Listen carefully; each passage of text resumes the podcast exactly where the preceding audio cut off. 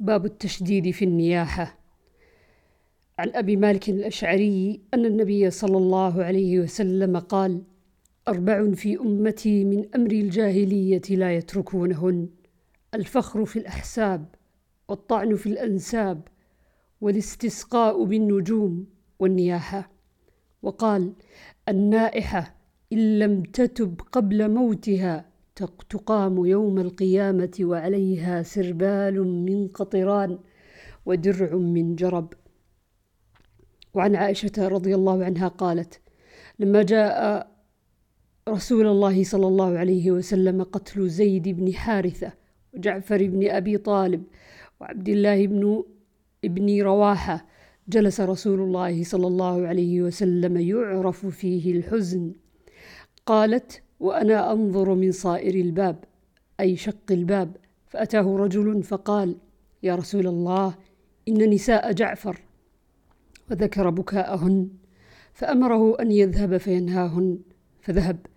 فأتاه فذكر أنهن لم يطعنه فأمره الثانية أن يذهب فينهاهن فذهب. ثم أتاه فقال والله لقد غلبننا يا رسول الله. قالت فزعمت أن رسول الله صلى الله عليه وسلم قال اذهب فاحث في وجوههن في في أفواههن من التراب. قالت عائشة فقلت أرغم الله أنفك والله ما تفعل ما أمرك رسول الله صلى الله عليه وسلم وما تركت رسول الله صلى الله عليه وسلم من العناء. وفي رواية من العي. عن أم عطية قالت أخذ علينا رسول الله صلى الله عليه وسلم مع البيعة ألا ننوح فما وفت منا امرأة إلا خمس أم سليم وأم العلاء وابنة أبي سبرة امرأة معاذ أو ابنة أبي سبرة وامرأة معاذ. وعنها قالت أخذ علينا رسول الله صلى الله عليه وسلم في البيعة ألا تنحن فما وفت منا غير خمس منهن أم سليم. وعنها رضي الله عنها قالت لما نزلت هذه الآية يبايعنك على أن لا يشركن بالله شيئا ولا يعصينك في معروف. قالت كان منه النياحة. قالت فقلت يا رسول الله إلا آل فلان فإنهم كانوا أسعدوني في الجاهلية فلا بد لي من أن أسعدهم. فقال رسول الله صلى الله عليه وسلم إلا آل فلان. باب نهي النساء عن اتباع الجنائز. عن أم عطية قالت كنا ننهى عن اتباع الجنائز ولم يعزم علينا. وعنها رضي الله عنها قالت نهينا عن اتباع الجنائز ولم يعزم علينا. وعنها رضي الله عنها قالت دخل علينا النبي صلى الله عليه وسلم ونحن نغسل ابنته.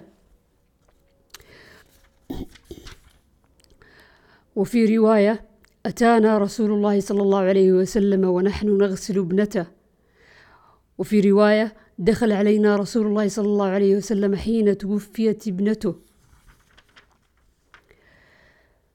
فقال اغسلنها ثلاثا أو خمسا أو أكثر من ذلك.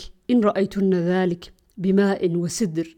واجعلن في الآخرة كافورا أو شيئا من كافور. فإذا فرغتن فآذنني.